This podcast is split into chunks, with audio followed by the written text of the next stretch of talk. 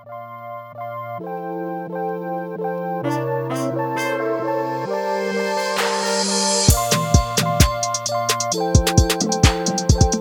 breath and welcome, welcome, welcome to episode number 43 of the Eavesdrop podcast. Maddie, am I correct on the 43? 43 it is. We have a very, very special guest, an honorable person, and I am I am thrilled to have you here because there's not a lot of people in esports that have a longer tenure than I do in esports. Um, actually, there's a bunch of people. Yeah, I'm like, wait a minute. Most No, of them been on your just- show already. Just me, yeah, no, but yeah. Uh, really quickly, this uh, this episode is brought to you by Manscaped, Hims, and Butcher Box, and I'll tell you a little bit more about them uh, as as the uh, as the podcast progresses. But Sir Scoots Scott, what's your last name? Smith. Smith. I knew that. I knew that. Uh, Mr. Coca Cola Olympian himself, right? Isn't that you, you worked at the Olympics? Sure, but not, not an Olympian. Like, No, not, you didn't not as compete. an athlete. Yeah. no, no, you competed. So it's like me, right? We have all the trophies here. I didn't do anything Exactly. to get them. That's exactly it. You know, but I helped. You know, and, and You were and part I- of the team. Yeah, yeah, I was definitely part of the team. I was there for all the headaches, uh, which is which is what counts. So I when I made this podcast, when I decided to make this podcast, I knew that you were going to be one of the people that I had to have on here because what I what this has quickly evolved into for me is a sort of blip in time that cemented in time for people to go back. Because esports will be studied at some point or another. And if we had this sort of medium uh, whether it's the internet radio or whatever. Back in the day when the you know this incredible country was being built in 13 colonies with the colonization of everything this sort of thing would be studied. The conversations the train of thoughts everything that that was happening. Uh, so I need I knew that I needed to have somebody like you and I and I am gonna try my damnedest to get everybody that has ever been a part of this thing involved in, in the podcast because I, I do think that people will study it and although we will not be getting a million views this month on the podcast in the future we will I, I guarantee that all my all my things will all my episodes will get up there in viewership All right. what do you think I think goals are good things to have. crazy goals I don't know how crazy that is. You never know. You never know. I don't think it's crazy. I think it's uh it's it's very doable, especially because again, we are sort of a part of an invention that has taken off so quickly, but is still in its infancy. I think toddler. We're, we can we call esports the Yeah, I toddler think that's a phase? good way to put at it. yeah, Maybe kind of our little angry twos, maybe still a little bit. the We're terrible stomping around. twos. Terrible twos, right? Terrible yeah, yeah, You're a dad. You know these things. Yeah. Stomping around a little bit, maybe kind of figuring out our way still. But no more diapers. no more diapers. Yeah, when, when do you think that that period ended?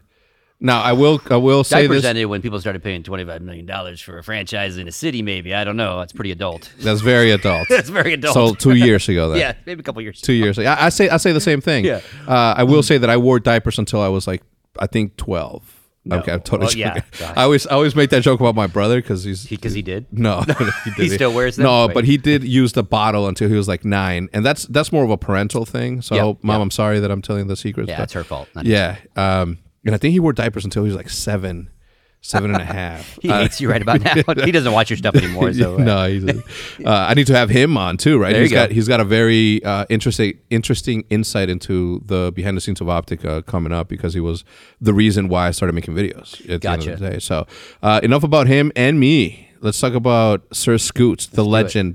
When did you start? You so I'm going to ask you, who are you today? Let's let's start there. Who are you today?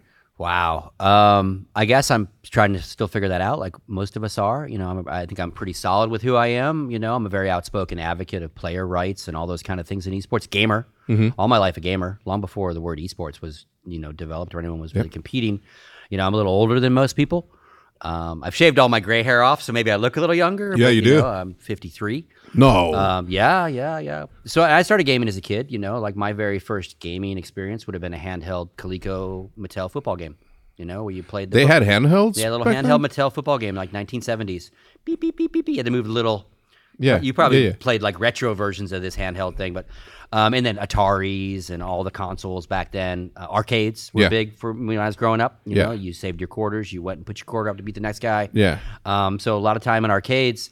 Um, I would say in this world, you know, um, 1999, Um, you know, in '98, a game called Half Life comes out on the PC and changes the the PC genre of single player games, and then all these multiplayer mods started to come out on top of this game. And these two guys in Canada made this little mod called Counter Strike, and that's really what kind of grabbed me in the idea of the competitive world of gaming and like Yeah. playing with other humans. Yeah.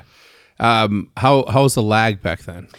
Uh, it was it was all based on the, the the network infrastructure was good, but it was really all about your bandwidth, right? Yeah. So you had people that were on dial-ups, Yeah. right? And if and then you know you started with like a 14.4 modem, Yeah. right? But then they came out with 28.8 modems, right? And then you could take two of those modems and shotgun them as they call them together, and you'd put them together like they do with video cards now. Yeah. And then you had 56, and you, if you were that, so it was all the race of who who had the best modem. Yeah. Because that def- definitely translated to your connection into the computer. Yeah, easy with the tapping. Oh, sorry. Yeah, my No, banging yeah. I'm, I'm the same way. I had to. fair I literally had to force myself Fair to not do that because my audio guy was like, "Stop, Stop doing that shit. So it was all about your dial-up. Uh, where where did you live at this time? Uh, Phoenix, Arizona, basically. Okay, so yeah. in, I've been in Phoenix for quite a while. in a in, near a major city to where the infrastructure would be there, not in Frisco, Texas. In those days, there, was nothing but Correct. cattle. Cattle and, Yeah, and like, rattlesnakes. wagons and stuff. Yeah. Yeah, Horses. No, it wasn't that. No, oh, no. actually, maybe There might have been horses here still. Yeah, Maybe yeah, here.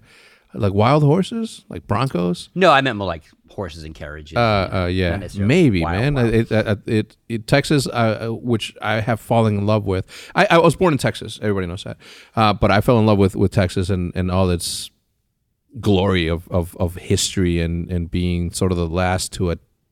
It's insulting, I think, a little bit, but I'm not. I don't mean it as an insult. Like uh, slow to adapt Hmm. to the future, in a sense. Uh, not Frisco. Frisco is very progressive and it's amazing city, the best city to live in in the United States. it's blowing up, isn't it? Yeah, shout out to shout out to my man uh, Mayor Cheney. That's my boy. There you go. Mayor Yeah, yeah, Cheney. yeah, he's the man. Interesting last name, Mayor Yeah, Cheney. Interesting last name. yeah, not, not the same guy. Uh, I would hope it's not the same guy. no, no, Chris. Frisco might be. Yeah. Yeah, yeah, Chris. Chris is still around. Um, I, I've been trying to get him on the podcast as well, so I can He'd be a good. Yeah. yeah, get his perspective on on on what happened. So, um, anyway, so so 1999, you start playing Counter Strike. Connection is good because you live near a major city. Uh, what was the scene like back then? Like, at what point? Okay, let me ask you this. You know, you know this answer. Where did competitive gaming start? And don't say Donkey Kong. You know what I mean. Yeah, I mean, I would say it actually started with the fighting game community. I mean, in, in earnest, obviously, there's been competitions here and there forever, whether it's the Donkey Kongs or, or those kind of games. But I really think the fighting game guys with Street Fighter and those games, you know, in their arcade scene, uh, would probably have to be considered the first real competitive gamers in that sense. Yeah. Um, and then for PC shooters, Counter Strike is the mother of all mothers. Yeah, I think I'd say Quake. Quake? Quake first. You know, um, different game type. Yeah, yeah, One v one versus a team game. Although there were team Yeah, games. Slasher keeps talking about that. Still to this day, yeah, talks about you, like you have to like nod to Quake. Like, Yeah, it of is- course. It is the, one of the greatest, definitely the greatest duel game ever made. I mean, they had, you know, they capture the flag in different TDM kind of uh, Yeah. team variants, but I would say, but Quake very quickly led right to Counter Strike for a lot of people. Mm-hmm. yeah, I, I have to almost put myself in a position where kids nowadays and young adults, for that matter, um, you know, see the new games that are coming out and don't tip the hat to the old ones because they never played it. And I, I, sort of feel. I, I sort of understand that mindset because, like you know, Quake and Counter Strike. Sure. I've never played those Half Life. Like I, I mean, yeah, I never really played those games. Uh, my my real interaction with my first game was that one, that same disc that's in there, Call of Duty Two, uh, on the 360. But by then, uh, 2006, where like there has that there had already been millions of, well, not millions, but hundreds of thir- tournaments Yeah. in Counter Strike, and the scene had already been established. At which point did you start into you know get into the actual esports side of it? What made you get into that? I mean, I would say again before it was called esports. It, it would have been that same year because some of the guys I bumped into in a Counter Strike server were were in a clan, and I didn't know what a clan was. To me, I, like when someone said clan to me, I'm thinking like Ku Klux Klan. Like, what are you talking about? Clan? Like, like Irish clan? Like, what do you, uh, you know? And that's what we called. That's what teams were called back then. They were guilds if you were in MMOs or you were in a clan, right? And I was playing in a Counter Strike server, and this guy's like, "Hey, you're doing great teamwork. Would you want to be in our clan?" And again, as a you know older guy, I'm like, "What the hell are you talking about?" And he explained it to me, and I'm Yeah. like, "Oh, like a team." Yeah. He's like, "Yeah, we play every Tuesday." And so leagues, And those kind of competitions started up really quick with Counter Strike because there was already some precedent with Quake and other stuff. So it was just they grabbed this team game, they put it into league play. We figured out how to play it. You know, rules. The community figured out rules. Like Alchemist, who's here with me right now, helped you know figure out overtime rules and how do we play this thing. And Europeans were playing it one way, we were playing it slightly different. So then universally, we came up with the way that we all play it now. Um, but I would say like 2000, like or again right after it came out, it got it got sucked right up, and Yeah. CPL started using it, which was our big tournament organizer here in the states. Here in Texas, actually, you'd come to Dallas twice a year and yeah. play at a CPL event and kind of test your mettle. You know, And did you start out as a player or did you go straight to management? I did play for this team UGP for a very brief Which time. stood for? Yeah, Unitary Guerrilla Platoon. Still Love the it. coolest clan name ever. UGP. I don't know. There, there used to be this uh, this clan in Call of Duty 2 called SWAT. SWAT's good. Yeah, SWAT's good, and there was like this this. Uh, what I love about that period in time is that everybody came up with cool names. It was all cool names, right? Yeah. Like nothing. Mar- you weren't thinking about marketing and sponsors No, and no, like, no. oh, is that PC friendly? You know? Yeah. And I didn't come up with the name; it was already made up. Um, and uh, I was playing on it, and then very quickly realized, like, look, there's way better kids than me. Let me try to run this little clan and again, like run as in organized practices and stuff, not necessarily sponsorship deals Yeah, or anything yeah. like that it is now. Um, but we'd go to CPLs, we'd save our money, and I'd help kids buy plane tickets, and we'd come to these CPL events to literally get our ass kicked by everybody else because we wanted. That's how you. That's how you got better, right? So Yeah. you'd let the euros, you know, you'd save all your money, you'd bring your computer to Dallas, and then you would have to bring your own yeah, it was. BYOC. So you bring your own computer.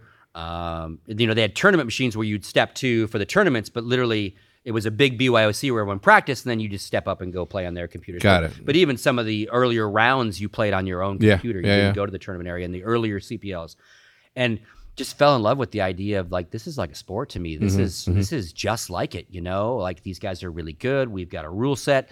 People were starting to radio broadcast. You know, um, you know there were radio stations that were kind of forming before video was easy to capture, um, and then very quickly led to video capture. Guys like DJ Wheat and other people were like, oh, we can go to the next level and make it start looking like like a sport we watch, right? Um, and at that time, again, I was doing UGP, but there were a bunch of guys in North America that had formed this media company called Got Frag, and they were sports guys that were into Counter Strike, and, and they had a team called RDW before they started Got Frag, they sent all the, all the guys went to Dallas except for like a couple guys stayed home, and there was no way to to find the scores, right? There was no easy way to find out who was beating who. So these guys at RDW, you know, there was no websites that were Yeah, covering it. yeah, there yeah. was, you know, there was no Twitter. There was no easy instant gratification of like who won that match, There's no? YouTube. Yeah, no YouTubes. Um, and so these guys at RDW, this one guy at home said, just tell me the scores and I'll put them on the website. And so they started tracking all the scores that weekend, not only their teams, but everybody's team. And they kept crashing their hosting service because everybody realized, like, Wanted oh shit, yeah, yeah, yeah. we can get all the, we, the Euros could read how the Euros were doing. And the light bulb went off on Midway and all these sports guys' minds. Um, like, there's something here. There's, there's, there's, there's Yeah. content is king, as we always Yeah. say, right? And so, out of them crashing their server all weekend, they went, let's form an ESPN type website where we really cover this. And Midway, Trevor, big sports journalist kind of guy, so you know he took the helm of it. Um, and then Got Frag is born. I joined those guys uh, about a year or two after they start, and uh, to kind of help them just kind of organize it. Did did kind of editor work. I'm not a writer myself, not really a journalist in that sense, but helped organize the logistics of the content creation and the flow of it. Did that for a little while. We got bought. Got Frag got bought by MLG um, when MLG was on their big hiring spree of buying companies, kind of Yeah. when when Sepso and, and, and Sundance were kind of to the side, and they brought in Mike Bromberg and all those guys from the AOL world to kind of they were trying to boost their portfolio to then maybe sell to ESPN as a company, right? So we Yeah. were one of the companies they grabbed to to build under them. Uh, they they they give us a bunch of money. So we opened a, a little thing called Gotfrag TV, and we were able to actually start broadcasting events, and again take the video idea and like sports it up, right? Uh, so we had a small little studio in Phoenix, did that for a little while. MLG kind of changed directions. They pulled our financing and basically said, you know, got frag, we're not really sure about it anymore, you know. But we like a couple of you guys. Will you moved to New York, right? Yeah. And we were all like, yeah, you're going to dump Counter Strike. You're going to Yeah. dump the website. You want me to move to New York to help you with Halo? Yeah, Not not, not my game. Yeah, yeah. And no offense to the Halo guys, right? No, I mean, no, no. that, but that's their bread and butter, right? And so, uh, you know, Jason and I both kind of said thank you, but no thank you. We'll we'll go into the freelance world. Um, and but that's kind of what got me into both the team side with UGP and then the media side and the idea of content creation and covering it Yeah. on the Got Frag side. Yeah, that's that's crazy. Uh, I had Sundance here. He told me the, the story about you know that that, but he didn't go into into the details uh, of it. So um, I respect the fact that you said not my thing. You know, because you you had a job to do in the sport that you love, and that to me is awesome because you need to be passionate about the thing that you like. I don't. I would have never gotten to where I am if I didn't love Call of Duty the way that I love Call of Duty. You know, when people talk about whether or not you know the the, the franchising thing is gonna is, is gonna work or not, that's to be determined, right? TBD. Yep. But I, I never I never looked at anything that I do through the eyes of is this entire thing gonna gonna gonna work? I'm gonna I'm gonna focus on my thing and I'm gonna try to make my thing as successful as I can. And if I can help everybody else that's doing the same thing that that I'm doing or that's a part of, especially now that we're all attached in the same league, Yeah. it makes it easier for me to share ideas, strats as to how to build something something bigger because our our, wagons are all hitched to I don't know how the, the, the same, but you know what I'm saying. I'm with you. And uh, and you know, for for me, the confidence comes from the fact that I've been doing Call of Duty for since 2005 you know and i love i know the space more importantly i know the audience and what the audience likes to see the same way that you know what the counter-strike audience likes needs wants and Sure. you know that is the same way that i feel about this thing which is where the confidence comes from if i didn't if, if i didn't feel confident about this you better believe i would have been the first one fucking running Yeah, and it's one of those things that you know the old saying goes like you know, what's the gal that brought you to the dance? Right, go home with that gal. Right, and mm-hmm. like again, we were we were deep in Counter Strike. The game was still blowing up, but again, MLG was changing financial tact, and I'm not a guy that would live in New York City. That was also part of it for me. Is like. Even if I would have been a Halo guy, I would have been like, "Oh, New York City, man! I like to visit it, but I don't know if I could live here, mate." You know, um, so it just all lined up that we both really like, and Jason very similar, like not a big city guy like that. You Yeah. know, um, but so just you know, uh, turned said no, no, thank you, and we both went freelance. Jason went back to his real job. I, I always had uh, an event logistics job that I was doing on the side. You mentioned Coca Cola, so during most of this, until actually Evil Geniuses later.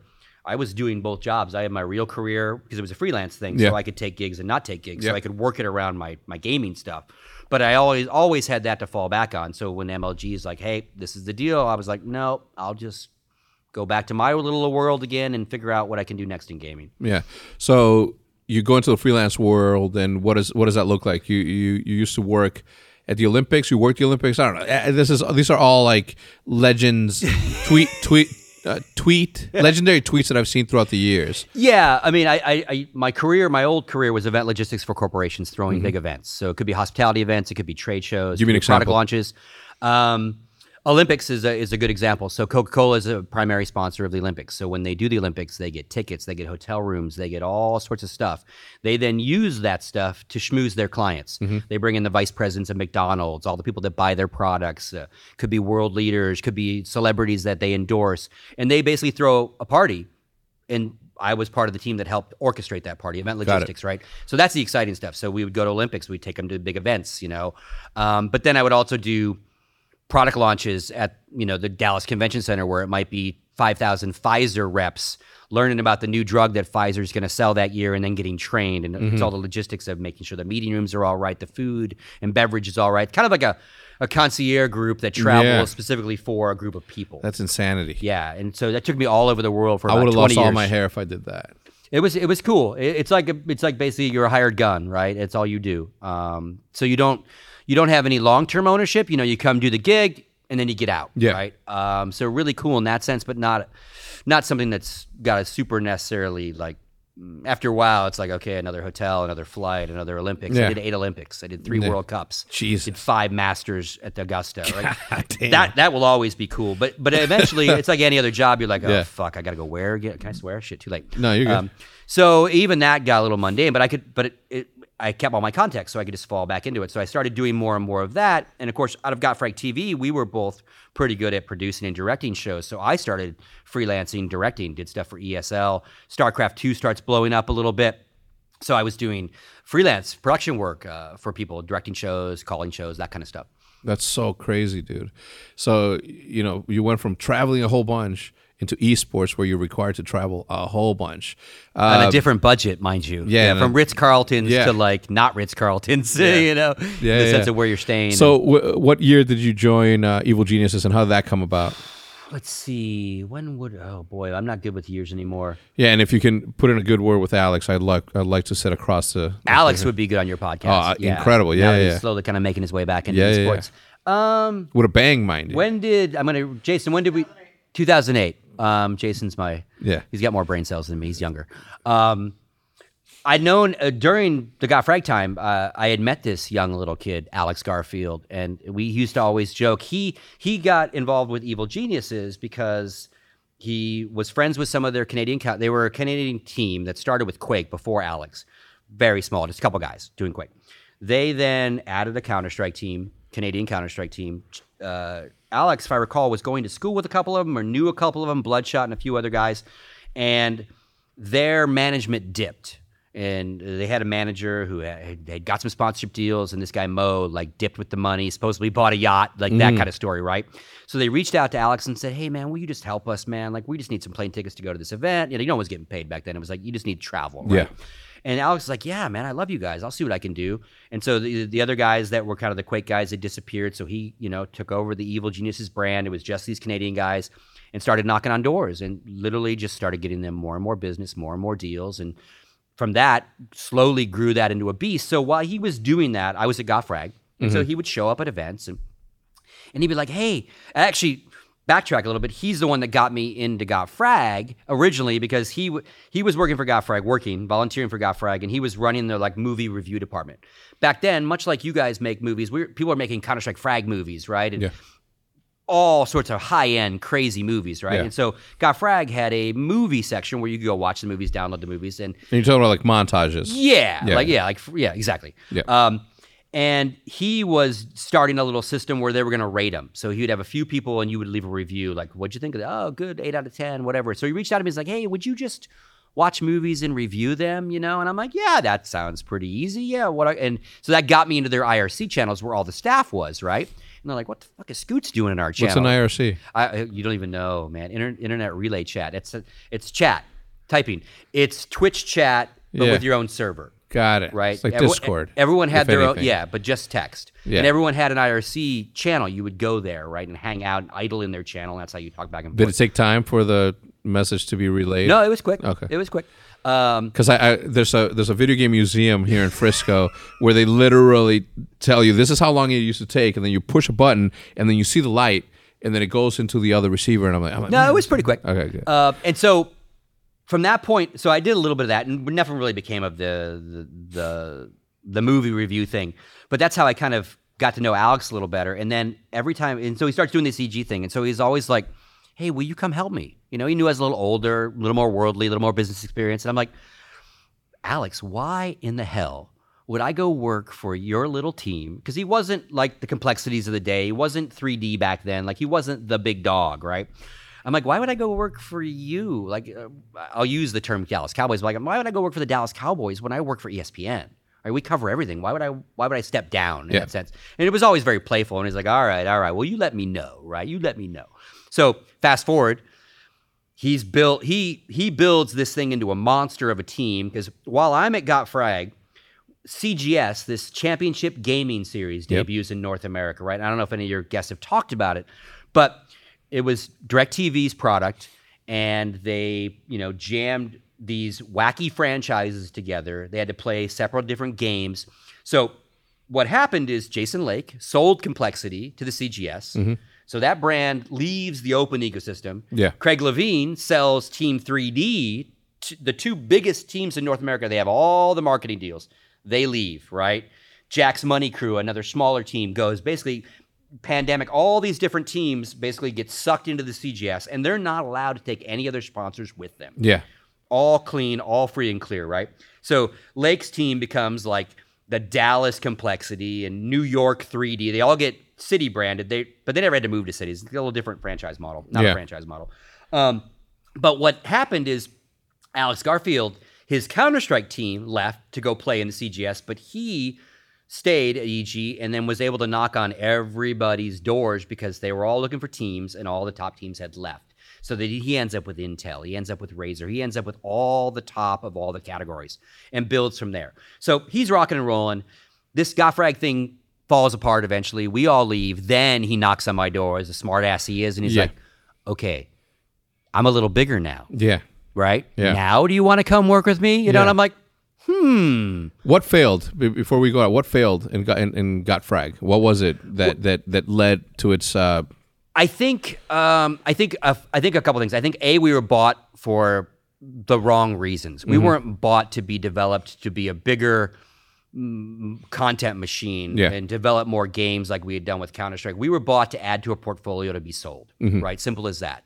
And when uh, and it's also pre Twitch, pre free bandwidth, free pre any of that stuff. So it's much harder to sell that product, those products, right? So uh, we can't monetize you. I don't think they tried to monetize as well, you know, because they were also trying to monetize Halo Yeah. and their tour and everything they were doing, right?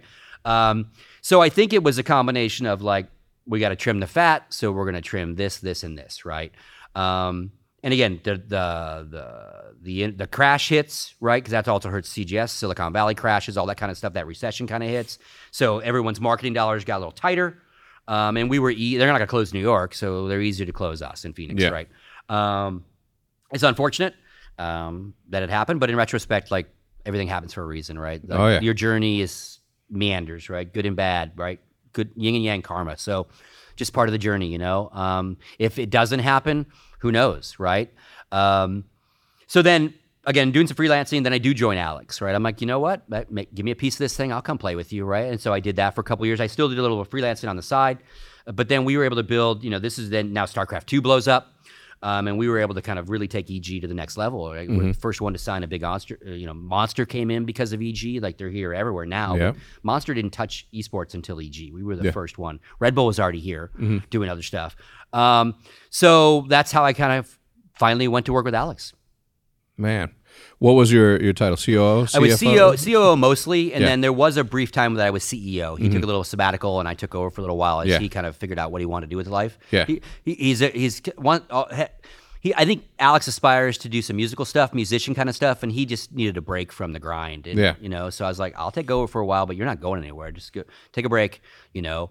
And then he came back, and you know, I, I shifted back to COO, and he was CEO again. Very cool.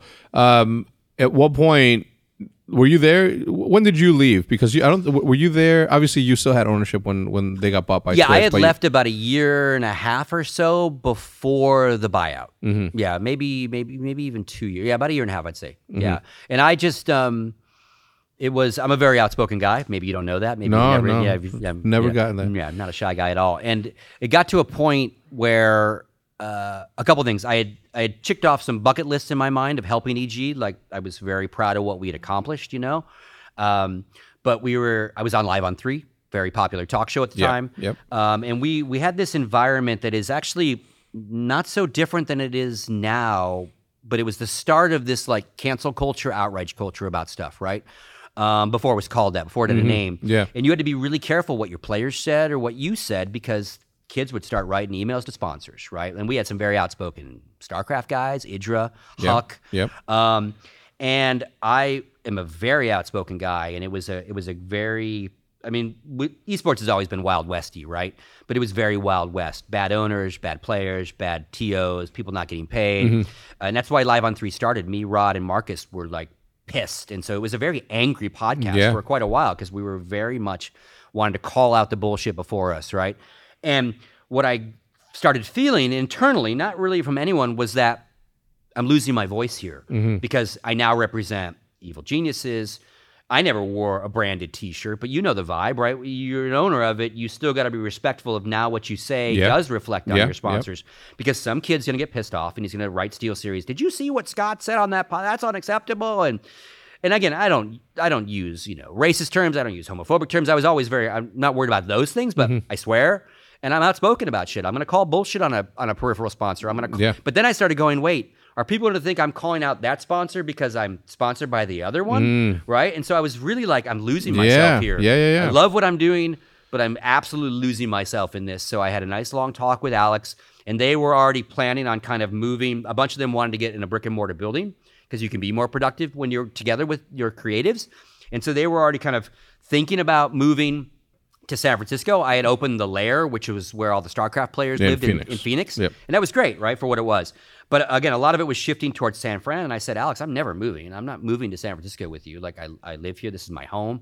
Um, And no one's gonna want to spend all that fucking no, cheese. no, and I love where I live, man. Yeah. Um, and so I was like, you know, all these things lined up that you know maybe it's a good time for me to to step down, right? Because I'm really, I don't like this anymore, right? And I, and some of it, uh, I- and uh, I think I've had some conversations on some interviews about some of the like HuK and I used to go round and round. You know, he was kind of divish. We, Mm-hmm. We've, you know, he was a young, you, you get to a point as an adult. Where you're kind of tired of babysitting, and there was a little bit of that with some of our players. Not there yet. and that's every player, you know. Uh, not every player's like that, but Yeah. like sometimes I'd sit back and go, "Why am I busting my ass for this kid? He seems so ungrateful." Yeah. Right. And again, ki- he's living his own life. He's got his own problems, right? So like I'm re- just reading a side of it, right? And I was like, I don't like how any of this is. This is turning me into a different guy. I'm yelling at players. I'm I'm an asshole. I'm, I'm an asshole anyway, but it was the wrong kind of asshole. Yeah. And I'm like, I I need to course correct here. And so I did. I'm like, I've helped. We achieved all these great things, Alex. I'm leaving. Yeah. Um, and again, none of us had any idea. Is it being an buy- asshole though? If you're just being outspoken though, my, my wife says that I'm the nicest asshole anybody's ever gonna meet. I guess it's how you de- how you determine what an asshole is. Yeah. I mean, I'm very outspoken. Um, if I'm a, if I'm a, if I'm coming at you, you're gonna think I'm an asshole, Mm-hmm. right? Um, but I don't know if Joe Blow at home thinks I was acting like an asshole, right? Yeah. Um, and so yeah, that, I just kind of amicably said, "Hey, man, like, been here, done that. Time to Not move for on." my kind of thing. freedom. Not yeah. worth it. Yeah, exactly. Um, and they understood it, right? And I think on their side, they also probably got that. They saw the change in me. Yeah. You know, and uh, it was just like, yeah, time to do something else, man. Yeah. But it was good though. It was a good It's good. separation. Yeah. yeah, good separation. Again, I had no idea that they would end up selling a couple years later. Like, I, you know, that was all just gravy. Yeah. Would that have changed your your path? Um, no, because my shares were my shares. Yeah. Um, I, I guess if anything, oh, there was one point where during the negotiation because they Of kept me, they kept me in the loop because Yeah. I, I, had the paper right. Yeah. And Alex was like, "Would you come back? You know, um, and and live with, work with us in, at Twitch in San Francisco?" I'm like, "No." But thank you for asking. Yeah. No. like it's still like Still it doesn't no. change the reasons I left, right? Yeah. I mean, yeah, better paycheck and benefits and all those goodies at Twitch, but Incredible weather. yeah, and, yeah, no thanks. I'll I'll, stay, I'll take the heat in Phoenix for the summer to the year round whatever San Francisco might offer. right? Yeah. I don't know. Yeah. I, I I used to feel the same way until I moved here to Texas. Now, the, the hotter it gets, the better for me. 24 winters in Chicago is just more than enough You for have me. humidity though. We see we have the dry. It is a dry heat. It is a Yeah. big difference. You Yeah. you get it's sticky here today. Yeah, I don't I don't mind it. All right, let me let me take a quick break to say hello to the sponsors, but right after that I want to ask you about when Optic came to the scene in year and, and then you being super upset at the fact that we had uh, paintball jerseys on. Do you do you remember that? You you and Fuez got into this mess. Anyway, let's uh, give me give me a second. We'll come right back. I don't know if I remember that. No, you do. It was, it was awesome. I was looking for the tweet to bring it up and be like, yo, you remember this? But it didn't. But let me give a quick shout out to our sponsors this week for the first time ever. Ever. Thank you so much. And I was I've been waiting for this. I've been waiting for this. I've been waiting for this. I am a big fan of bacon and meat. So Butcher Box coming in super hot. Um with with a sponsorship for the podcast. You know, when it comes to meat, quality matters, but there's more to it than just texture and tastes. Okay, uh, you gotta take into consideration the cost of meat, obviously the accessibility of the meat, and not everyone has a convenient access to the high quality meat that you all deserve, that I deserve.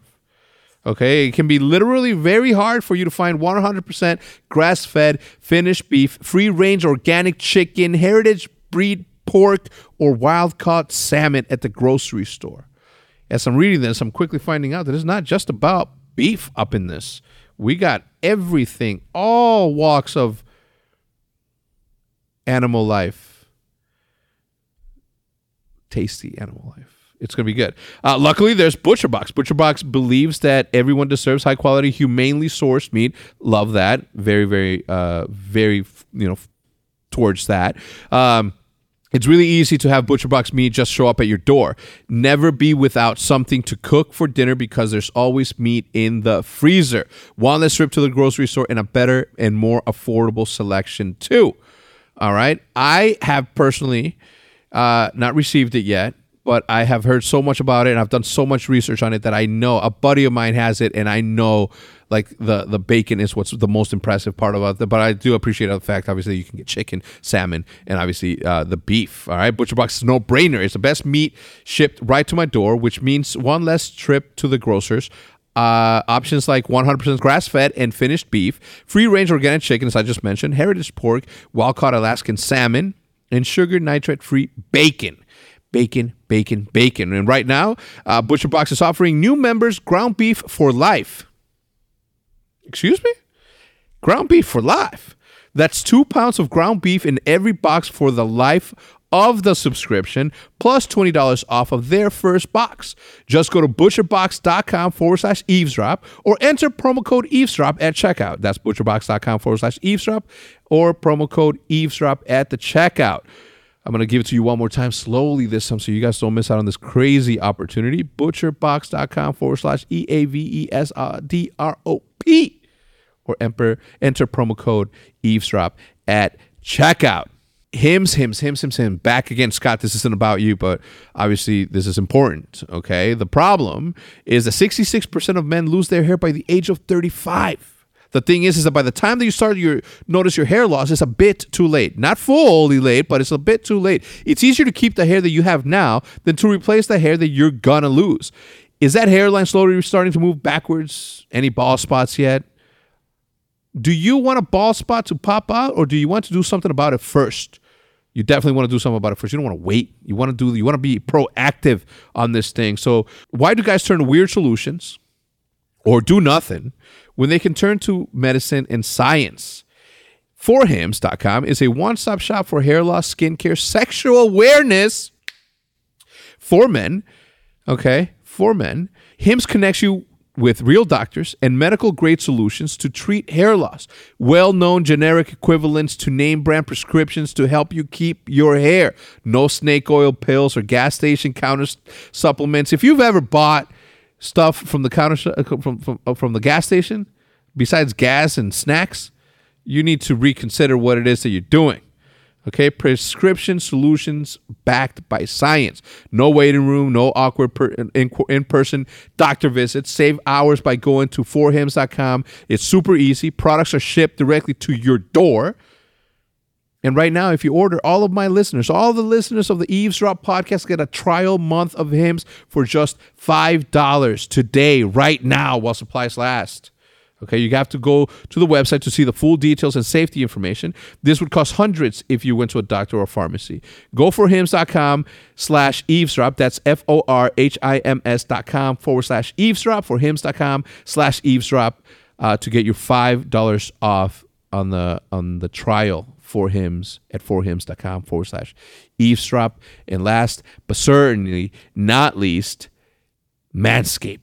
Manscaped is the number one in men's below the belt grooming product ever. I received, I mean, we received a whole bunch of stuff, Maddie. Maddie, I gave you, uh, uh, and, and, Scott, I might give you some of these towelettes that keep you fresh on travel days specifically. When you get can't get to your hotel right away and you're in an Uber, don't do it in the Uber, just wait. You know what I'm saying? But this would help you know, this would this would totally help if you if you get your own car at the, at the thing. It'll be the, the the best thing that you do. That's why Manscaped has redesigned the electric trimmer. It's called the lawnmower. The lawnmower 2.0 has proprietary skin safe technology, so this trimmer won't nick or snag your nuts. It won't. Manscaping accidents are finally a thing of the past. I used to have a friend in high school, by the way, that used scissors to trim, ended up in the hospital. I'm not gonna say that that his name is Robert, okay, and I'm not gonna tell you that his brother is one of my best friends, Angel. So I'm not gonna tell you who it is, but he had that problem. So I'm gonna, I'm actually gonna get his address, Maddie. Remind me to get his address so we can send him some of this for him to never have that issue again. All right. So don't use the trimmer on your face as you're using on your balls. That's just nasty. Agreed. 100%. Uh, Manscaped also has the crop preserver an anti-chafing ball deodorant and moisturizer. You already put on deodorant on your armpits. Why are you not putting deodorant on the smelliest part of your body? Some people uh, get 20% off free shipping Plus, okay, 20% off plus free shipping with the code eavesdrop at manscaped.com. That is M A N S C A P E D.com. And use the code eavesdrop to get that. Get 20% off free ship plus free shipping with code eavesdrop at manscaped.com. That's 20% off and free shipping at manscaped.com forward. Oh, by using the code eavesdrop. Mm get with it. So huge shout out to all three of those sponsors for sponsoring the podcast. And I hope that you guys come back. Thank you so much. So you guys can help by going and dropping and giving them a try. If it doesn't work, it doesn't work. But help the podcast out, give them a try, and let's go. Definitely, definitely give them a try. So huge shout out to uh, obviously Manscaped, Hims, and Butcher Box. I don't have the bacon from Butcher Box this time around, but Mm. When I get it, I'll ship you some. All right. So there was this. You heard that, right? Yeah. Don't cut Yeah, that. yeah. No, don't cut it. I'm, I'm sending you some. Um, when we first stepped onto the scene, you were. I don't know. You're you're outspoken as you were, but you were like super anti the jerseys that we were wearing, uh, and they were like paintball jerseys. And you made a tweet about it, and then Fwiz called you old or something. And I'm talking about like 2010. Yeah, yeah, yeah, yeah. Now I think I know because I think I watched you on the B. I think I watched the team on the B stream, like in the little island at MLG. You know, you had the Yeah, little B stream. nothing. Yeah. yeah. Yeah. What uh how, how did that did that change anything? Like obviously like obviously esports evolves and everything's an ever changing thing, but at what point did you see the change in tides where it's like it's not you know these the, the console thing may become something like big. That's the other thing about the as I was talking about earlier on the franchising thing. Like if I would have listened to everybody from the beginning that said Call of Duty because it's a console is not going to be very big esport and this and that. Like I don't think that I don't think that, that that ever crossed my mind as as a as like a like a like an impediment of something that I wouldn't do because of what other people thought. And you know, obviously that now it's becoming a little bit more. And I say now, I mean like the last five years has been a little bit easier for, be- between the keyboard and mouse console. It becomes it, it becomes more of a of, of a meme than anything nowadays. Um, but did, did you see like a like a true change in, in, in from an outside perspective, obviously in the console esport movement once uh, I, I I don't remember what changed, and I was right there for it, front and center. And I don't remember what it was that changed that made other people be like, okay, this is sort of becoming something. I think in some regards, um, well, first off, Call of Duty 4 on PC, Pro Mod, Mm-hmm. Best version of Call of Duty ever. Agreed. So, I, I wish I wish that I would have started on PC because I'm nasty. I don't know if you've seen my Battalion 1944 uh, clips, but I'm disgusting. Go on. Um, I think well because I think we as PC guys got a taste of MLG earlier than a lot of other PC guys because again they bought us, so we went to some of their events. We actually learned to, we taught them like back in the day MLG would record on DVDs, Yeah. then edit it and put all the stuff up. So we literally Jason and I showed Ryan and those guys how to live broadcast your stuff, how to put graphics up, and mm-hmm. I switched their very first live Meadowlands event at their switcher for them as they learned everything. But the, that was the first thing. Going to MLGs opened my eyes to basically a whole other world of competitive gamers because I was a PC guy. Yeah, I knew consoles. I had a console, but not in a competitive. ma- And so walking in and seeing just those events, period, were like. Oh shit! There is a whole other world that's not CPL, right? That's not our world. That's doing the exact same shit, right? I think where it really blew up was when we had the merge, when MLG started to do PC stuff. They started with WoW, um, but then when StarCraft Two blew up, and you had the best console players in the building and the best StarCrafters in the building, that was a really interesting Yeah, dynamic. loved you got it. the bros and the weebs, right? Yeah. Like, it was very interesting dynamic. Yeah. And some of those bars at night were very interesting. Yeah. Um, yeah, some of the Anaheim nights, man, were, Yeah. were crazy. But I think that's when I think that's when the light bulb went off for a lot of us because again, that's when we were starting to get free bandwidth. We Mm-hmm. could stream. There was a way to make money on the broadcast side of it. Um, and that's certainly when MLG started to ramp up. Um, and that's when I think I think that, those StarCraft two events was really when I was like, they're just gaming on a different platform, man. But they're just as goddamn good, Mm-hmm. Yeah. right? And obviously at EG we had console players as well, right? Um, so and I, I, you know, you can have the debate of like, you know, aim. Yeah, you have aim assist. You need that, don't you? Because your controller's so shitty, right? Versus, but that's all. Like I don't give. Mm-hmm. What what I've realized as a console player now, an excellent PC player, is the fact that it's harder It is harder to to, use two thumbs. It's so much harder. it's crazy. When I just point and click, I'm disgusting. Yep. Uh, but uh, you know, to me, that that's obviously never been a been a big thing because at the end of the day, it's like we're just playing a different sport or Yep. with a different bat. Exactly. Um, uh, baseball, t- to those who don't know what it is, it's a it's a it's a it's a very old game here in the United States where you where you hit a ball and then you run bases. For those who you don't know, what baseball is. Um, But your point about the jerseys, I think Yeah. the point I made because we were coming from this fairly traditional. We're still in t-shirts. Yeah, yeah. It's, it's like a NASCAR. Yeah. and it's logoed. Yeah. and you guys were already coming from a fashion, creative, different vibe. I mean, you were building the Green mm-hmm. Wall, mm-hmm. right? And so all your shit was always a little different, right? You had. You had pro teams on your world that were more like us in the sense of how they dressed and how they wore their mm-hmm. shit, but you guys were already kind of pushing this different vibe. Yeah, and I I, think I gave Quiz shit about that. Like, yeah, we, we were wearing? we're the first ones to bring paintball jerseys to the thing, and then the, the after that, every Call of Duty team had Yep. it. I mean, to this day, it's. I mean, you see the the reverbs of of that switch.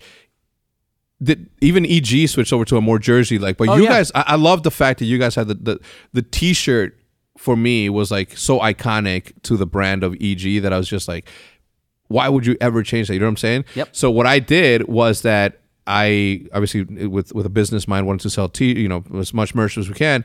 I used to have on Friday all the pros would wear the pro T-shirt, which had the the it's just a logo and the and the sponsors, and then on Saturday it would be the black jerseys, and then on Sunday the championship white jerseys because it was all about like I didn't know You already had the game on that though. You didn't Ye- know it. No, I didn't know. I, I didn't know. What I knew is that I needed to pay for the next event.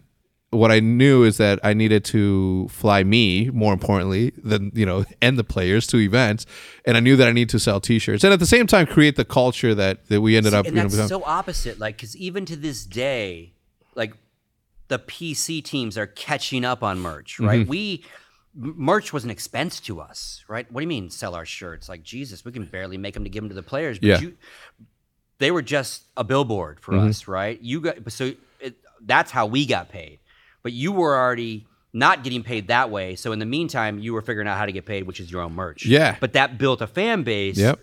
that you can't like. What a way to build it, Yeah. right? Like it's it, it's big brain thinking before you even thinking about. yeah, it. the, the the like as, as as much as I like to consider myself a good businessman now that I've you know did what I did, it, it- back in the day, and I and I say I've said this to, to many many businessmen with degrees and stuff that I've that I've spoken to, um, that I am glad that I didn't go to business school and know that raising money was an option. yeah, You know, I didn't know that borrowing money was an option. I just it never hit my brain. It was always about how do we make more money? How do we make more money? How do we we can do the the, the whole nine yep. had I known that I could have taken some some easy shortcuts and borrowed money or, or got an investment, like who know who the fuck knows where we would have been. Yeah, You know what I'm saying? So I, I'm But I I'm- bet that scrappiness is exactly why you yeah. built what you built. Oh, 100%. And and I think that goes everybody in esports has a, a, a sort of level of scrappiness. Maybe not the new teams, no offense, uh, that, that are coming into the space, but I guess we don't know and we won't know for another 5 to 10 years what the right approach would have been. You know yeah, and maybe there's multiple. Maybe there is no perfect. What's the third? You know, maybe it's a combination of a little Yeah. bit of this and a little bit of that. You know, I always wondered, and this is something that that always um, baffled me, and and sort of raised the allure of of the evil geniuses machine because I always used to and, and Nate and I used to sit down and like I'm like how the fuck are they getting sponsors you know what I'm saying? Like what are what are they selling? And and, I, and it's not like I could have gone to Alex I'm like yo maybe I should have and he would have probably helped but I, I never knew like what it was that how it was that you guys were getting so many fucking sponsors. You know I'm like we have all of the views. I'm like look at our views. And then we would we would compare and then we see. I'm like I'm like we're doing something wrong. And and I am not a smart enough businessman to know. And I don't even know who to ask. Yeah, yeah. in, in that scenario. But it was it was always like incredible to me the amount of like when Monster came on with uh, obviously all the PC stuff, and I'm like, man, how do I explain to PC companies that even though we're a console team, we create content on a Yeah. fucking computer, and kids want to create content and be YouTubers. In the past, nobody wanted to be YouTubers, but we're like, everybody's gonna want to be a YouTuber. So accessible, everyone's gonna be like sponsor us. We're gonna Yep. Never happened. they didn't understand YouTube. Yeah. they didn't, they didn't get what you. They didn't get what you had before you. I explained. I went to to SteelSeries, and at the time they were sponsoring you guys and some other people, and um and and I went to their headquarters in Chicago with our trophy, our first trophy ever, sitting right there. And I and I sat in the middle, and we had a conversation. And I'm like, all right, I, I I fucking printed pamphlets and booklets and shit, and I'm like, here's our growth, here's where we plan to be. Um, this is why you should sponsor us. And I remember clearly, I, I I'm like, this is why you should sponsor us because no matter what, whether we bring one of these and I knocked on the on the on the trophy or not, we're still gonna have two hundred thousand views on a video on a Tuesday. Yeah. that's why you should sponsor us. And they still didn't get it. And I was just like mind blown that uh, something so common sense to me wasn't common sense at all. See, now they would think about you being a lifestyle opportunity and they should invest. Mm-hmm. Whereas before they were like, well, yeah, but you guys don't use keyboards, you don't use mice, you don't use. Yeah. Maybe, they probably went, oh, I guess you can maybe use our headsets. But Yeah. wait, our headsets aren't that good on console. So yeah, like they didn't see the the natural fit, right? But the natural fit is your audience on YouTube, not necessarily having Yeah. to use. But they need again, they're like a golf club company. They want you to swing their clubs, right? Mm-hmm. Um, but I think that's even lessened now. But back then, like you you didn't pro- like they didn't think about YouTube like they would now. Yeah, it's insane to me. Like it was, I, I, and, and I guess that's good, right? We we sort of took advantage of a of a hole, a massive, massive, you know, missing. Yep. Uh, whatever that that, that that we came in and plugged in and and and succeeded in a sense. Um, where where are you today, man? Like, what are you doing? Obviously, you you you did your legendary esports stuff. You're now uh, obviously helping players, which to me it's like awesome, right? Yeah. It, it's it's uh it's good. Um, do you plan on expanding into other esports, or are you just a Counter Strike player friendly, or do you already work with other? Oh no, the player yeah. So the player association is Counter Strike only. I mean, just like professional sports, they kind of have to be done by sport. Yeah. Um, even though we all play video games, like the nuances of it and what what a Counter Strike ca- player cares about versus a League of Legends guy, the ecosystems are different. Mm-hmm. Um, so definitely. Definitely Counter Strike only. Although I've given plenty of advice to player groups in other Yeah. games that are trying to figure out how to do it, and you know, explaining how we did it and why we did it. Yep. or, you know, why the players did it. So yeah, that I'm an advisor to the PA. You know, now we're officially up and running. It is a legalized thing. You know, that fight started about two years ago, Mm-hmm. um, but now it's a real deal organization, starting to work on like CBAs, so to speak, if you will, with all the other tournament organizers and discussing stuff with Valve. Um, so that's really really cool. But that's a passion project. You know, I'm a volunteer, if you will. I don't get paid.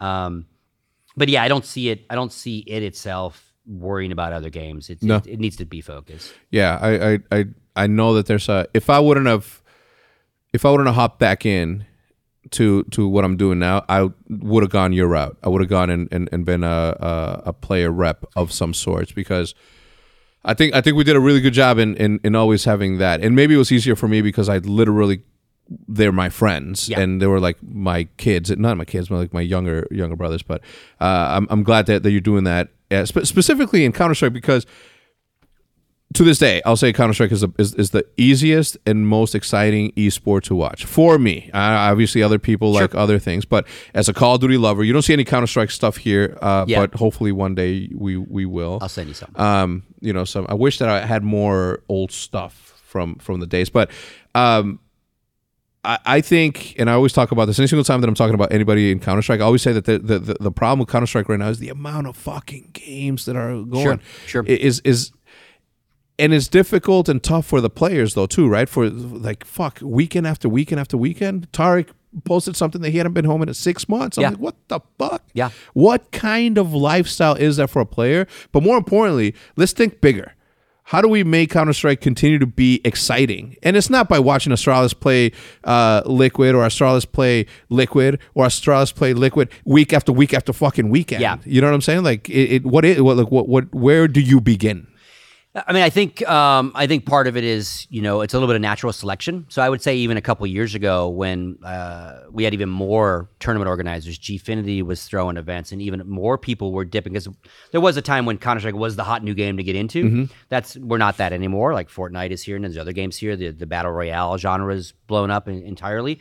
Um, so a little bit of natural selection. People dip their toes in, try to see if they can find a place, and if they can't, they dip out. E League dipped back out, right? They don't do Counter Strike anymore. So a little bit of natural selection. But again, like if you enter Counter Strike, like you're competing against ESL and DreamHack. Like Yep. they are the market share Yep. of our tournaments. Yep. Run the Pro League. You know, we do have ECS running a Pro League as well, if you will. But really, when it comes to our big events, it's kind of ESL's world, and everybody else kind of plays in it. Yeah. Um, I think they, they do a great job. So they I'm, do a great I'm- job. They've earned I'm that. okay They've with been it. here yeah. as long as all yeah. of us, yeah. right? The, the the the core of ESL goes back twenty plus years Mm-hmm. too. So um, uh, they definitely uh, have righted their ship. A couple years ago, they got a lot of grief for how they did events, but they've turned that all around.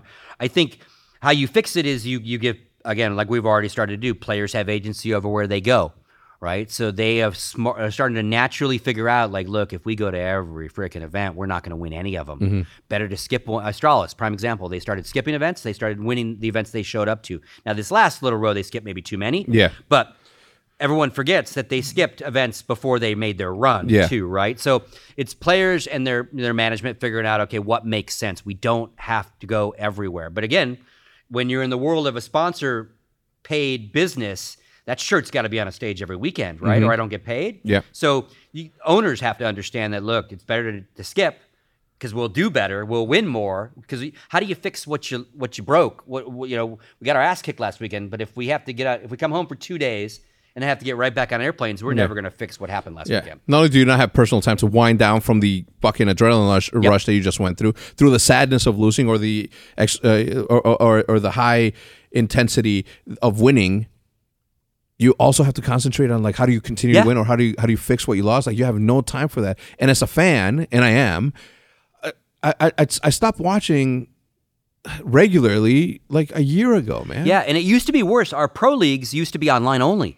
So like the ES, the EPL and the ECS was online, so it was even less valuable because I just saw Astralis play Liquid at an event. Now they're going to play Tuesday from their homes in a best of one. Like so, those numbers drop. No one watches that, but the players still have to play it, mm-hmm. right? So like now I've flown home and I got to play these online matches and then get back on an airplane. So I think some of that is, and these leagues have kind of separated. ESL has gone to a land based week league at a time. So ECS Amazing shows. yeah. So it all makes sense that kind of naturally we're figuring this out.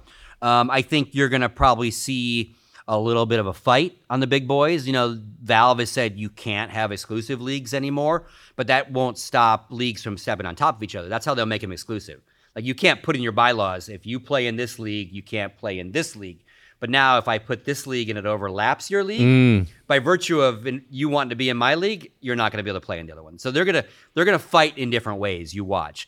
So and maybe we need a little bit of that consolidation. Maybe we need a little bit. Like I don't think we're ever going to get to a 24 teams franchise model, and that's the only teams in Counter Strike. You don't think that that would? I don't think Valve will ever close the door like a Riot or an Overwatch, but you never know. Yeah, I th- you know what, I, and and uh, I'm very vocal about about the the city based franchising. Um, and, and obviously, I'm, I'm I say that very biasedly because we were able to build. Luckily, we're able to build a fan base, you know, big enough to where it, it transcends borders and Yep. and waters. Uh, but I think it, I think that in, in in a Valve situation, it would make perfect sense because then you can really have the storylines throughout a season. I mean, you already have the best spectator in fucking esport. All you need is to plan out when and how often not to play those things. Yeah, and, and and Valve's getting better on that. They used to not really pay it. Like when it comes to Counter Strike, Valve doesn't necessarily manage the esports ecosystem like they do with Dota or like other devs do with their game. They Mm-hmm. Yeah. are very let the third parties fight over it. Here's your license. Don't mess with these major dates. And you all have fun. They're very hands off. Now, whether they should be or not is anyone's guess, right? They're not that way with Dota. They're very Mm-hmm. Yeah. hands on. Um, so, in absence of that, you have tr- tournament organizers that just it's it's it's cannibalized. Like let's just jump on everything, right? Mm-hmm. But what I think with what ESL has announced, where they've their pro league is going to tie into this series of LAN events, and there's a continuity there, and that's your storyline that goes all the way through, right? The Intel Grand Slam, win six of these, you win a million bucks. Used to be win four of them. Mm-hmm. They've changed that because they gave away two million bucks, right? Bad idea. I'm sure the Intel guy's like, wait, I thought you told me no one was going to win four. And then Astralis wins. But I thought you told me no one would do it again. Yeah. Then Liquid does it quicker. It's like, Yeah. ooh, ooh. So I think I think that ESL product is going to lean more towards this kind of continuous year-round storyline. Mm-hmm. Now, while they build that, they are going to try to put everybody else out of business as they do it, though, right? Yeah. So, and I and I like competition. I think if if ESL has a StarLadder or a Blast or anyone to push against them, that makes them all better. The minute one guy owns it all, he can sit back a little bit. I don't want mm-hmm. anyone to ever sit back. But we are a little oversaturated. Liquid, like 240 some odd days on the road last year, right? Already booking to do the exact same thing this year. Now, thankfully, what we've done is Valve has figured out when the majors are, and we have been able to set with the PA an official month long player break in the summer. So, regardless of how hard they work in those six months, they get 30 days off, right? No tournaments, right? Yeah. Um, and then everyone gets their winter break. So, they've got some good breaks. Um, but it's not like pro sports where you've got a full season and a good chunk of off season. There's no, it's just a little bit of a break, right? Yeah. Um, so, but I don't think Valve is gonna like in a perfect world. Valve would sit down with the calendar and go, okay, we're gonna make this better for all of you, even though you don't think it. We're gonna make sure you don't step on each other. Yeah. Here's your window, ESL. Then we're gonna lead. Like I, I've always said to these guys, like because they do their they do their leagues at the same time, right? But what if it was the ESL league in the winter that led to the ECS league in the summer, or you know, spring, fall, summer, winter, Yeah. spring. But but right now they're kind of step on each other. But the storylines could talk to each other, right? Oh, these are the EPL champions. Now they're going to start their run at ECS. But that would mean two TOs having a nod to each other and play Yeah. friendly. Yeah. Um, but that's how you, as a fan, because I don't care if it's an ESL event or a Blast event. Yeah. It's Astralis and Liquid to me on a stage, right? Yeah. So, but getting businesses to play that nice when no one's helping regulate them playing Mm-hmm. nice is really difficult, right? It's a cold cut world. It man. is a cold cut world, man. and I like it. I like it, uh, but it, it definitely creates some challenges Yeah. for everybody. I, I, I don't know about any other esport that has that that same sort of uh, problem with the oversaturation of it, uh, but but I do think that. And very biasedly, obviously, from a spectator spe- standpoint, I want to see those. Yeah. Like the, the reason that I stopped watching UFC, the, the the way that I used to follow UFC is because there's a fucking fight every weekend. I'm good. Yep. You know, I want to see people fight like every so often. Only I want only want to see major cards and and and, and get introduced through the Ultimate Fighter to new play, new new fighters and stuff. So I don't know. I, I think it's it's definitely something that needs to be a little bit more, Yeah. you know. And maybe maybe you're the guy to do it because of Well, and the Player Association is certainly trying to do our part to at least unify the player voice and present that voice to everybody else in the ecosystem. You know, Yeah. And it- will it all be perfectly listened to? No, but you got to at least be at the table, right? So Yeah. we're at the table now. For years, we weren't even at the table. yeah. So. Well, that's good. I, I think they, they picked the right guy to rep them um, because you're very outspoken and uh, and you have a you have a clean slate, which is which in in how many years? Twenty years that you've been About in this 20 thing? years, yeah. That's good. That's a good record to have. Um, so uh, on that, what what are you what are you up to now? Tell me. Tell me everything. Yeah. So the cool thing, He told uh, me not to ask you like you know everything because you'll tell me everything. So tell me everything. Yeah, I mean the cool thing that uh, you know, so obviously uh, my, my my best buddy Jason Alchemist Baker, uh, also producer, director, you know, w- again with me at Got Frag, um, went on to run E League's production for all their Counter Strike. Went on to open the first season of Overwatch, doing all the training, all the in game observers. His whole team ran all the observing. Um, Jason is a, a master of figuring out a game and then figuring out how to tell the story of the Yeah. round or the game for the fan, how to turn it into that sport and, and, and show that, right? Um, so we've been, you know, ever since we stopped working at Got Frag, uh, we've always been like, God, what if? Wouldn't it be cool? Like, what about this show idea? What like always just bouncing shit off each other. Like, like he worked uh, the MLG Columbus Major, so I got to, I was the host that, and he was behind the scenes. So like we've had a few things where we've been able to work together, um, but not like we used to. And uh, in January, I get a, a call from a friend of mine in town who own, owns a small esports consultant firm, teaches a class at ASU, and he's like, "Hey, man, there's a studio in Scottsdale that is looking to get into gaming and esports, and you know, you're the guy in town. You know, um, I know you're retired, but go, you know, go meet these guys." Seems like a cool place, right? I'm like, yeah, I'm re- sure. Yeah. And I've been thinking for the last couple like year or so, like I also have a problem. I'm very outspoken, but I have a problem with myself being so outspoken, but like sitting back and not being involved. Like, Yeah. like my dad had a saying. He didn't make up the saying, but he had a little plaque on his desk. If you're not part of the solution, you're part of the problem, right? And it always, again, not his saying, but it always stuck with me. And I'm like, I'm sitting back here being my asshole self, but I'm not helping anymore. The player thing, yes, but I'm not involved in the world anymore. I stepped away. And so it's kind of disingenuous to sit over here and go, hey, y'all fucking doing it wrong again. Like I felt bad about it. So I'm like, what am I gonna do? I didn't want because I didn't want to just go back and be a host or be a producer for somebody else because that's a day wage job, and then you walk like there's no grit there, right? You mm-hmm. don't own mm-hmm. anything, um, and it's a lot of travel. Uh, my elderly mom lives with me. I take care of my mom, so I, I wanted to travel less. So I wasn't gonna go back into event logistics, and I didn't want to go back into what I was doing freelance in esports. So I, I take this meeting. I go down. I meet this guy Ben, who you met. He's here, um, and I'm like, "Yeah, what's up, man?" And he, so he shows me this in world class broadcast facility, sound stages, like big, nice, gorgeous studio in Scottsdale, Arizona, in a nice part of town. And I didn't really do my due diligence on who owned the building or anything. So I get the whole tour. And again, it's beautiful. Control rooms like you'd see at Turner Sports, mm-hmm. like 4,000 square foot sound stage, another 600 foot sound stage that does full audio broadcast. You could bring a full band in there and record an album if you wanted to. And I'm literally blown away. I'm walking around 4K cameras on pedestals that cost more than my car and shit. I'm like, we get the whole tour done and we sit in this boardroom that is literally an airplane wing with a big glass thing on it. And it's this beautiful, beautiful conference room. I'm like, all right, Ben, what the fuck? Where did where did this thing come from? Who owns this thing? Why is it in a beautiful part of Scottsdale, Arizona? Because most production facilities are in warehousey parts of town the because you need big space, Of right? course. So they're not in nice parts of town. Uh, in Scottsdale is kind of like our Beverly Hills, our fancy area. Mm-hmm. Phoenix, that's where you know the big resorts are, golf, tennis, all that stuff. And so he's like, "Oh, this is owned by Mr. Parsons," and I'm like, "Mr. Parsons, that rings a bell." He's like, "Yeah, Bob Parsons used to own GoDaddy," and I'm like, "Oh, that guy, right?" And so billionaire lives in town. Uh, you know, basically built QuickBooks before it was QuickBooks, sold it to Intuit, then built GoDaddy, sold that away slowly but surely, and now has sold it all. Billionaire, he's on Bill Gates and Melinda Gates. Like, I think it's called the giving list, where you're pledged to give half your wealth in your lifetime away, right? S- Him and his wife, they have their own foundation, super wealthy guy, right? And he owns like 13, 15 or so businesses in town. Owns the largest Harley Davidson dealership in North America. Big bike guy, big golf guy. Owns a golf course in town, private golf course. Owns a golf club company, PXG, makes you know custom golf clubs, sponsors pro golfers. Um, and I guess you know the, the nature of the studio being built is he used to take all his production business, all his commercials, because he's got commercials and all that kind of stuff. He used to take all that work to LA, right?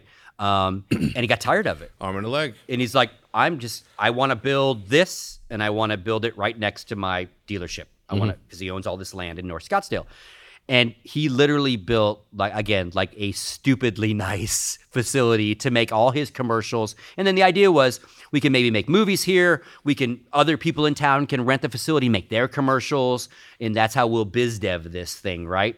Um, and we don't give tax credits in Arizona yet, so the movie industry never really showed up. It's all being lobbied right now, but you Yeah. could you could film pieces of Avatar in this green screen area, Yeah. right? It's that's what it's built for. Like the floor is cushioned, so it it, it there's no audio, no like uh, uh, quiet AC. Like it, it's built. It's stupidly nice, Hector. Right? It still smells like a new car when I'm there too. Right? Not getting a whole lot of business. Right? They had they had the AAF in there this last year, the football league that didn't quite met. They, you know, CBS Sports hired these guys. So when I was in there checking it out, they were prepping for the AAF, right? They did the broadcast desk there, the play-by-play color, you know, the halftime desk, the whole nine yards, and did the game, a game every week out of this facility. Um, and so he's like, yeah, Parsons built this. You know, he was tired of going to LA, so he just he just built it, right?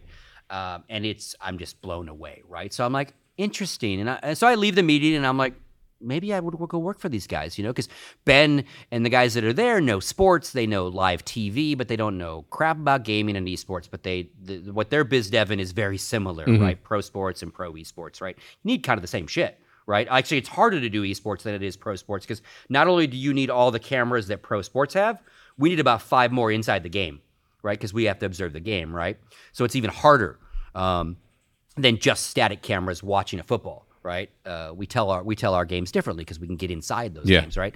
So I was like, yeah, maybe I'd maybe I'd go to work for them, right? So then I called Jason, my my good buddy. I'm like, dude, yeah, I'm I'm like, you're not gonna believe, and it, this thing is literally 15 minutes from my house. Yeah. like three lefts out of my garage, Yeah. and I'm at the office. I'm like, this is great, Yeah. You're not going to believe this place. And I just start ranting him about how awesome this place is, right? And Jason worked at Turner Sports, right? He worked in the mecca of sports broadcaster. And I'm like, dude, this place is sick.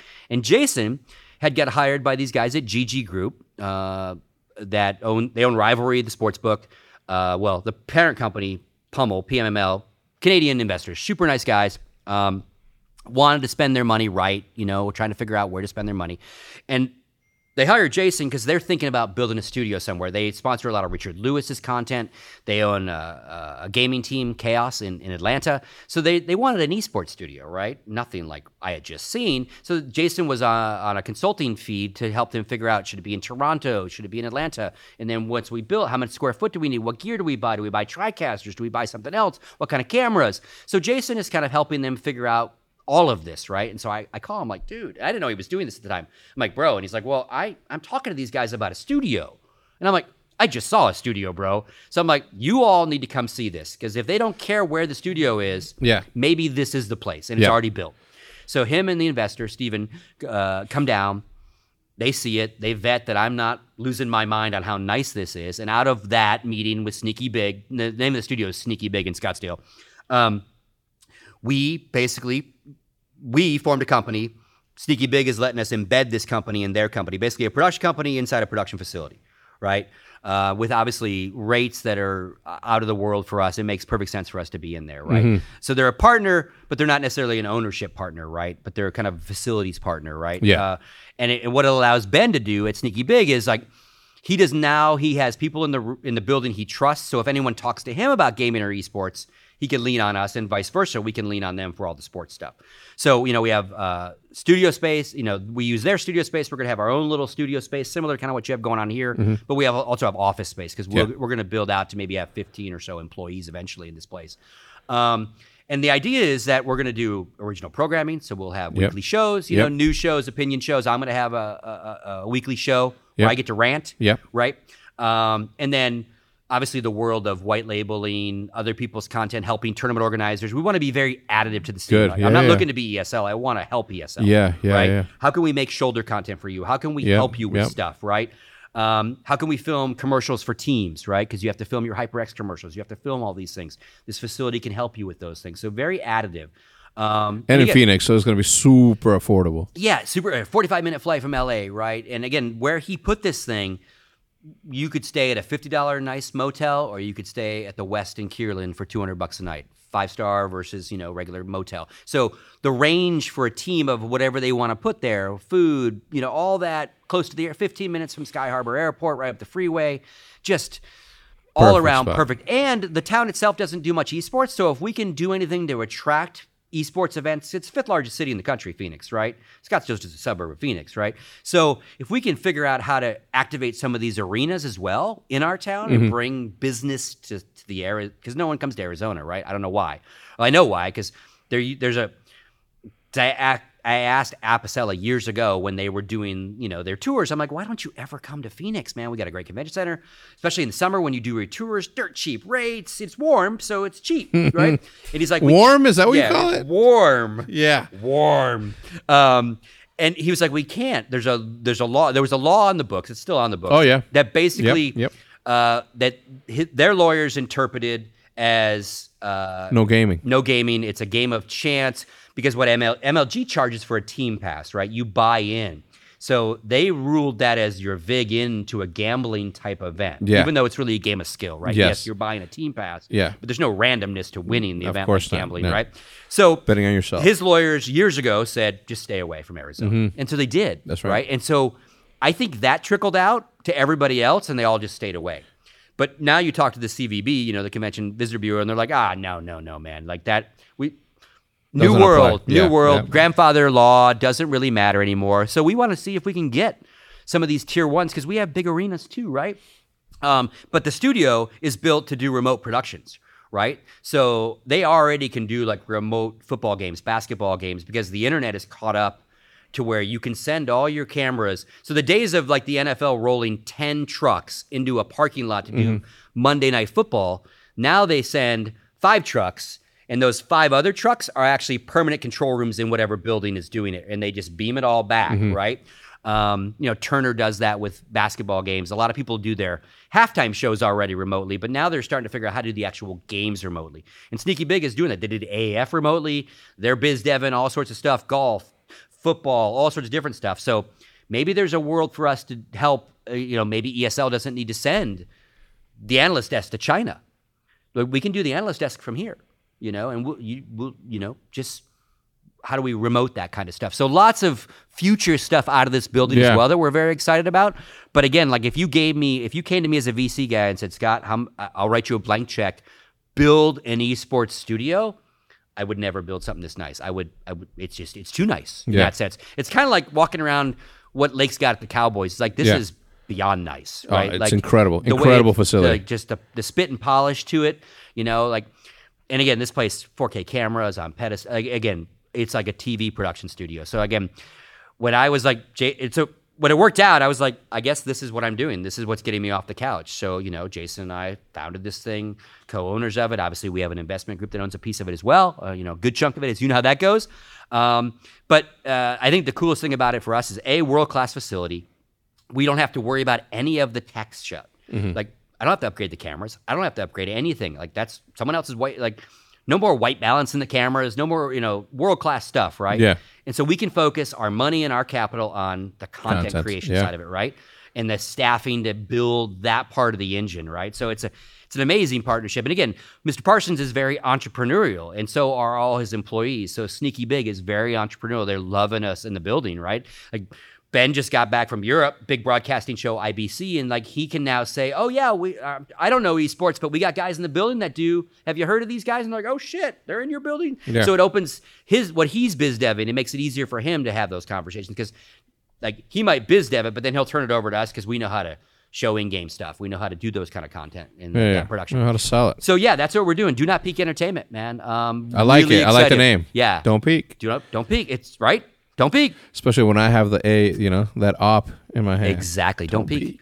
Yeah, and so that's what we're doing. So that's my new thing. I'm out of retirement, still doing the player thing. But Yeah. yeah, now full on content creation studio, and uh, I get to stay home and do it though. I get to drive to work every day. Yeah, that's that's cool. I, I'm, It's I'm cool. Eight, I'm eight to it was like uh, let's call it 15 minutes. I'm 15 minutes from home. Uh, about the same. yeah, yeah. and it's super easy to get here. I used to ride my motorcycle or my Super 73, but got way too hot. Yeah. tires started fucking melting. I'm like, I can't do this. it's too hot. Too no, hot. no, no. Yeah, so Not- that's not what we're me. doing. You know, and again, I get to go to work every day with my best mate. And, Yeah. and and even things that like we talk about shit that we talked about at Got Frag TV in our little studio with MLG sponsorship. Going, wouldn't it be cool if we could? And now we're like. We can actually do that. Now. Mm-hmm. Yeah. that makes sense business wise, and it, it's something you could actually do now that maybe you couldn't have done back then. So yeah, just again pinching myself every day at work. Still, you That's know? amazing, bro. Very excited. Well. I look I look forward to the content that's gonna be coming out of there. Um, why, why are you in town? I'm in town because Jason actually is on an SVG panel. SVG stands for Sports Video Group, and they're a, they're a broadcast uh, lobbyist company that throws business panels, SVGs, all around the world, and they bring bring you know people that make the gear in, people that use the gear in, and this one is at the Arlington Stadium. Yeah. Um, so very esports focused. So you got guys from the sports world, the guys from the gear world, and esports guys. So they invited Jason to come Yeah. talk about telling the story of uh, of a Counter Strike match. How do you tell that? So he's on a panel. Ben ended up being on a panel as well, and I, I'm like, I'm coming along because I wanted to. I told Lake I want to come see your facility. I knew you were in town, and then I, I then I remembered Hastro was in town. So like, let's just see everybody. Yeah. you know. Um, and we're kind of giving. Who'd ben, you create content with while you were here? Uh, you. Thanks. Come yeah, on, man. You dog. You You. know, no one was fucking- ready for me. You were ready for me. I- That's the I- very this- first thing you said to me. Was Yeah, like, eavesdrop. eavesdrop. Yeah. Eavesdrop. I, I think about me first. You know what I'm saying? No. Content, content is king, baby. Um, and it was neat because we're kind of teaching Ben the world, so Yeah. him to see these different facilities, how they're differently built, and Yeah. you know you're very different than what complexity has. Yeah. obviously, Mike is building upstairs out. Um, very, very different stuff. And so, yeah, tomorrow it's an all day Well, this is there. this is me though. This is no backing. This is Yeah, this just is me. you. They, they they have. Yeah, they got, know, they, got, all that money. Yeah, they got, all excellent that money. partners. They got all You that money. This saying? is a pretty cool vibe too, though. This is your vibe. Oh, it's this excellent. vibe. Yeah, you kidding me? Of course. Yeah. I'm so pr- I'm so proud of it. Like I come in here and I'm like, damn. I wish my basement, if ba- Texas had basements, would look like this. Yeah, this is nice. Yeah. Yeah, so I'm here to support them, those guys tomorrow at the panel and obviously do some biz dev talking to other people in the building. And then I'm off to TwitchCon and they all go home.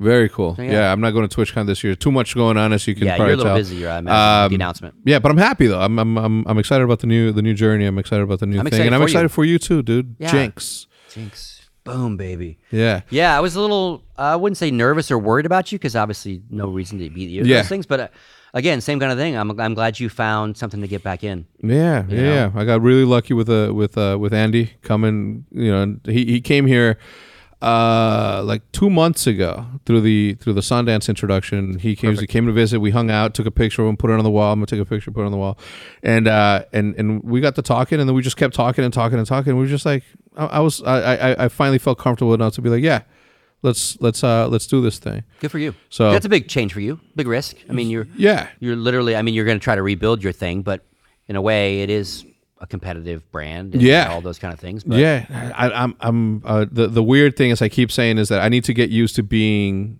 NRG Hex. yeah, energy hex. Yep. Um, as because I don't I don't, think I'll ever get used to not being OpTic H3CZ. You Absolutely. know. Um, but anyway, thank you for stopping by, brother. I appreciate Pleasure, you. man. When's the next time that we can uh, we should do like a like a I'm trying to get the next the next podcast. So what I'm doing, just so you know, the the strategy here is that I do individual podcasts like this, but then I want to get a group together.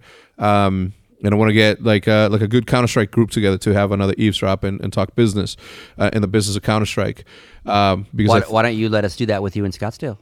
uh, Why don't we you- host that? Yeah, You can have the content, but but then what? What's Maddie gonna do? He loves doing these. Maddie things. can come sit in our control room and help call the show. He- he's not. He's gonna be pushing buttons and shit. And we can do it live. I mean, yeah, I, it's your Yeah. live. I'm not Uh, trying to. ev- eventually, it's, this is gonna Yeah. be live as soon as Maddie figures out how to do it.